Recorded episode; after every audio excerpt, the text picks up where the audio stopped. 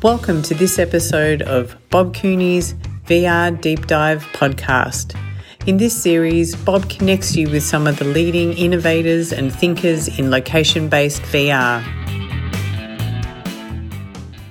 Hi, it's Bob Cooney, and I am here with my dear friend Lynn.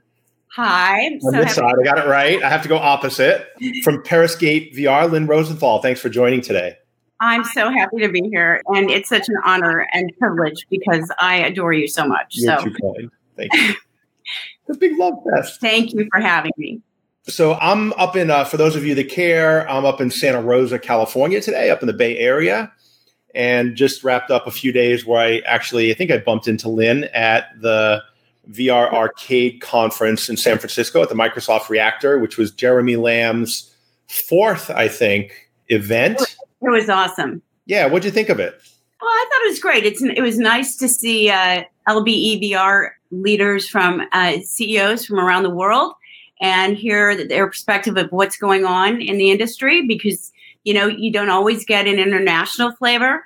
They're seeing quite different audiences than we are. It's much more arcadey there than than certainly than our approach and I love seeing new products. I love some of the discussions. I mean, it was fun to see HP's new headset, which is I loved.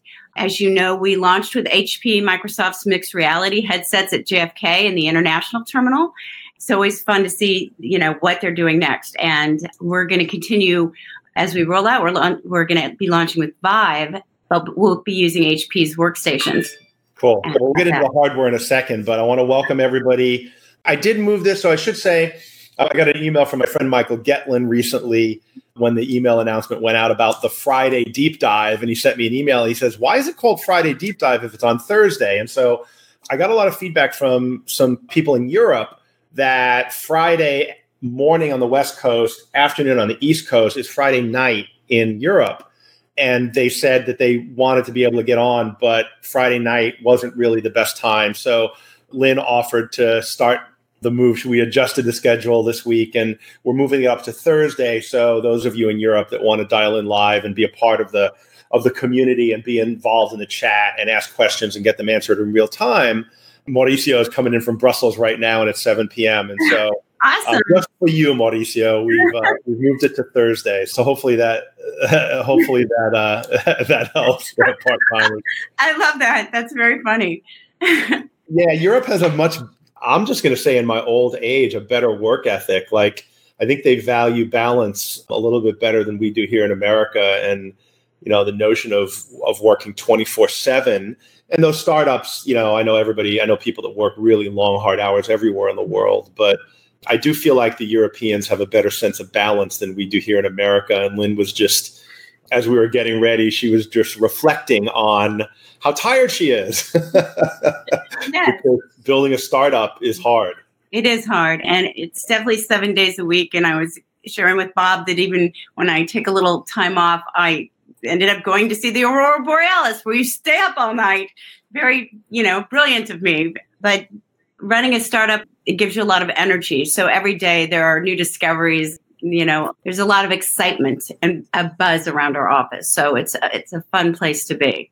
So, look, let's talk a little bit about Periscape and what it is, because I've been, since I first heard about it and I read about it, I think it was in the USA Today, did a big piece in the travel section when you opened at JFK. And you can well, correct me if I'm wrong. And our mutual buddy, Charlie Fink, did, came out the first week and, and did an, uh, an amazing article in Forbes, which was yeah. very generous. When I met him at AWE last year, I said, you know what, we're opening next week. And he said, yeah, I was, I'd like to come out. I said, journalists don't come out to the airport. He's like, no, I'm coming out. And so we sat there for a few hours with me, which was super fun because it was insanity. We had lines in four directions and there were people there from ages three to 93. So we we're trying to pin down the demographic, which turns out there is none. Yeah, especially in an airport. Yeah, and, and, look, Charlie's not a, you know, I think he would cringe at calling him a journalist. You know, he writes for Forbes as a hobby more than anything, but he's an interesting character. And if you haven't seen, I have a deep dive. For those of you that, again, might be new, I put these up on my YouTube channel, the replays. You don't get the chat, but you do get the video and the audio. And so you can subscribe to my YouTube channel there and you'll always be able to go back. And we did a deep dive live from CES with Charlie Fink, which was, I think, my episode number two. It was really uh, fun. Yeah. So go back and check that one out if you're interested. So Periscape. So you've given me a little bit of background. Should we put up the slides? And just walk people through what it is so they have some context in, in case they don't know. Is that okay? Oh, happy to talk about it. So Periscape VR launched the first ever virtual reality experience center in an airport. There we are at JFK. Um, we launched right in the middle of Terminal 4, which is the international terminal. The reason we liked JFK so much is because, and it was sort of the perfect place to do this, is because it's a gateway to one out of every 15 people that enters the United States. So they have about 21 million people a year go through that terminal, and that's about 70,000 people a day. So we had people sort of running toward us because we, as you can see on our towers, we don't call them the K word. So Lynn and I, we first met at the VR at the Microsoft LBVR event last year at the Reactor in San Francisco. And I'd always wanted to meet you because I'd heard about what you'd done and I read about it. And I was really fascinated about the business model because I'm all about business models, right? I mean, that's kind of my thing is go to market strategy and how do you make money in VR? And I said to her, I said, you know, you've created some beautiful devices. And I kind of called them kiosks, but I winked and nudged because I knew that she, for some reason, I just knew that she didn't want to call them kiosks because they're not. I mean, they're beautiful well, devices. My argument is they're designed by Gensler, the number one architectural firm in the world, and they're, they're really designed to be sexy retail, luxury retail. And they were designed with sort of the travelers. You can see that there's a place for travelers run toward them because you know we're serving the VR curious every day. So it's usually usually we're putting people into virtual reality for their very first time. These are our brand ambassadors. So at the time at JFK, we were at 96% fully automated. Now we're launching at 100%. But at that time, we had 11 or we had 12 stations.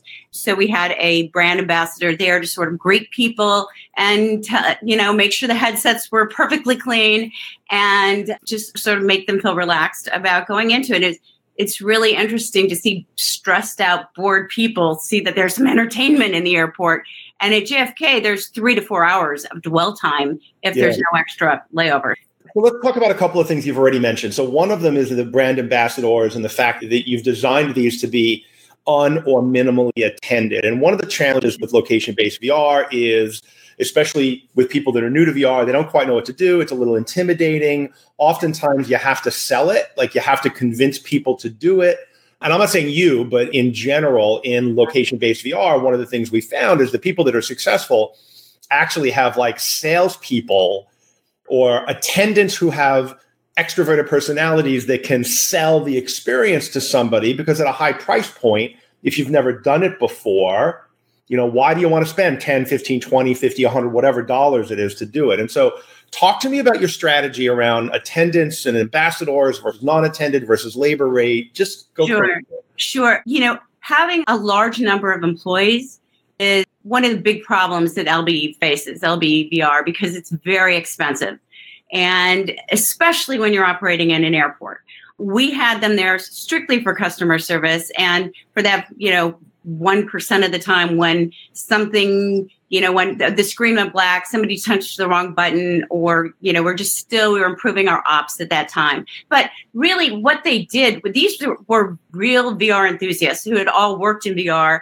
Uh, they commute in from Manhattan and they actually talk to people about what these experiences feel like so that they know that, you know, we sort of describe if you know, there's a sizzle reel on our towers. We have 14 monitors that have like a four and a half minute sizzle reel. A third of it says, this is virtual reality in 11 languages. And the other two thirds sort of tease the current live VR title.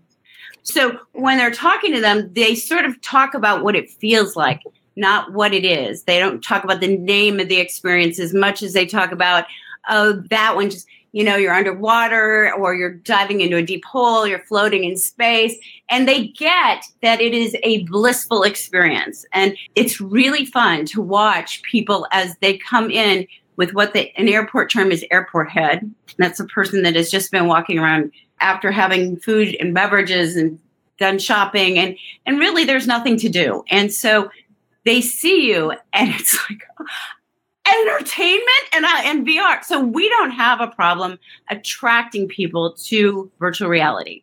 They're there. They're, they have nowhere else to go, and they're dying. They saw virtual reality was there, and they wanted to try something new.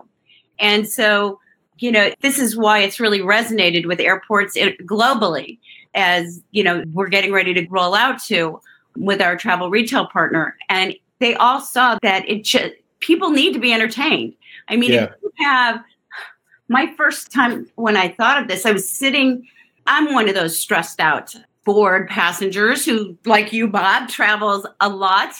And I was sitting there, there was a blizzard in Chicago, and half of the flights across the country were canceled, including my own. So um, I went and I got a tequila because, you know, everybody knows when life gives you limes, you just add the dang tequila.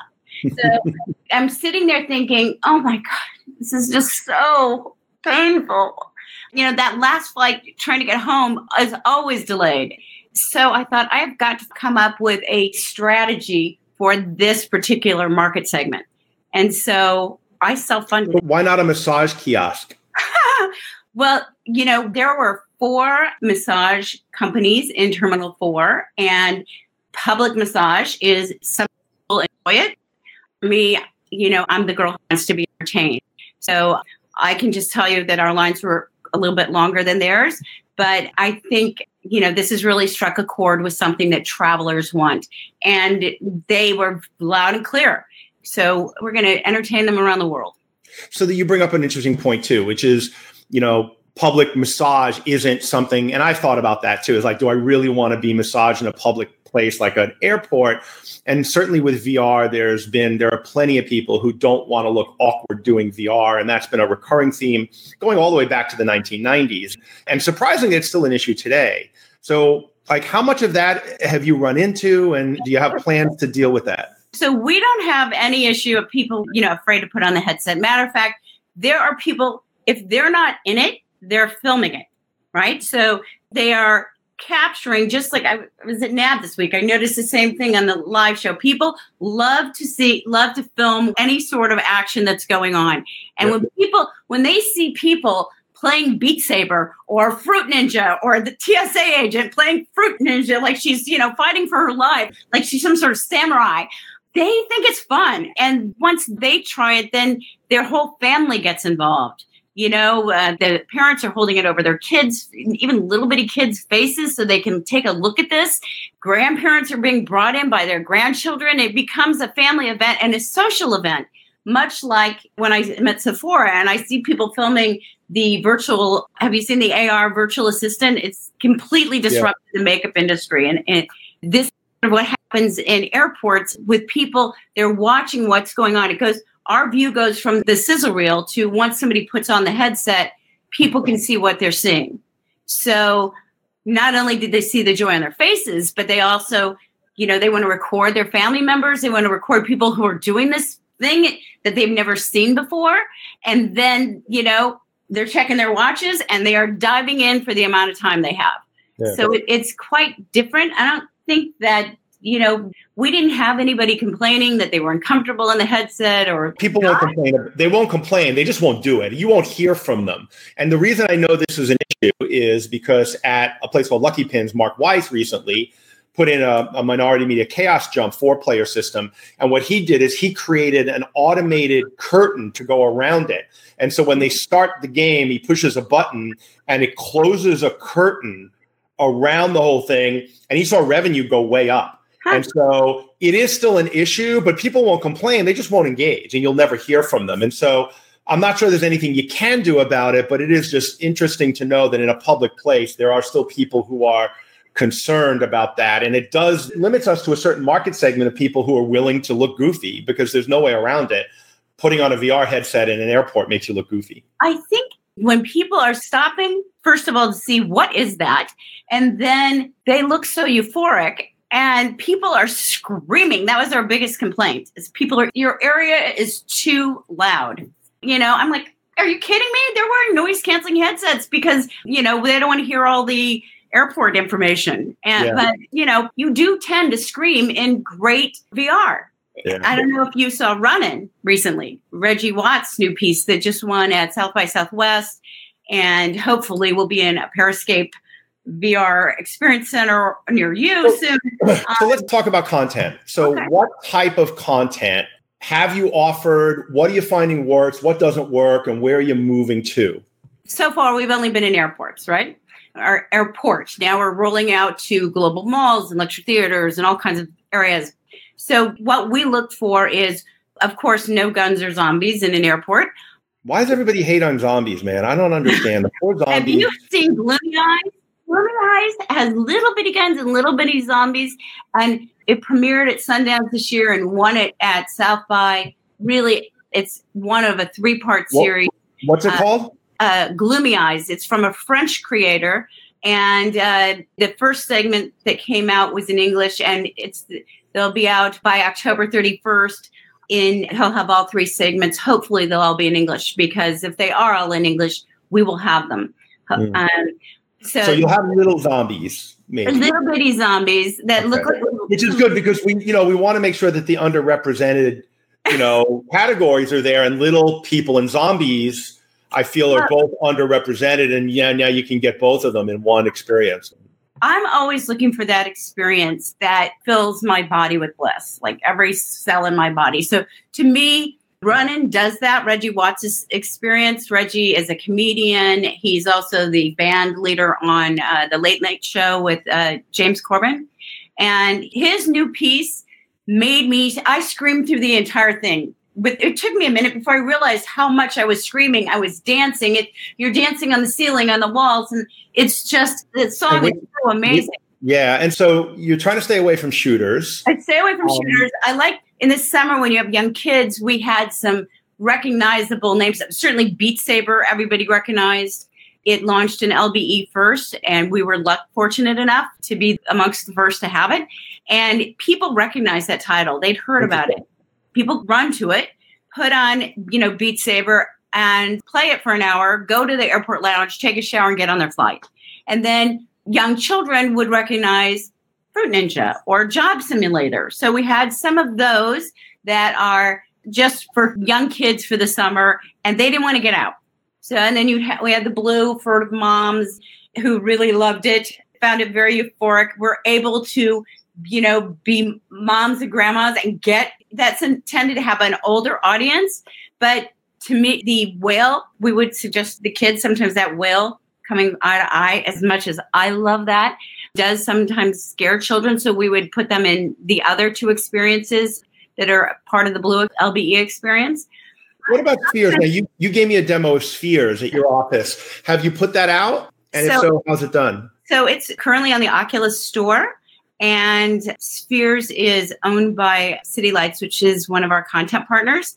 And it will be available to LBE in May and okay, we're, we're running with all three segments. Uh, they just did a very successful proof of concept at 30 Rock where they were selling the, an hour for $50. I mean, yeah. our goal in this industry is to elevate the prices so content creators can make a great living. You guys know how I feel about that. Not just content creators, but operators too, right? And operators, right? And operators are spending a fortune on hardware, which we'll get to in a second.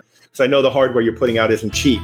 That's the end of part one of this interview. Please join us for parts two and three shortly.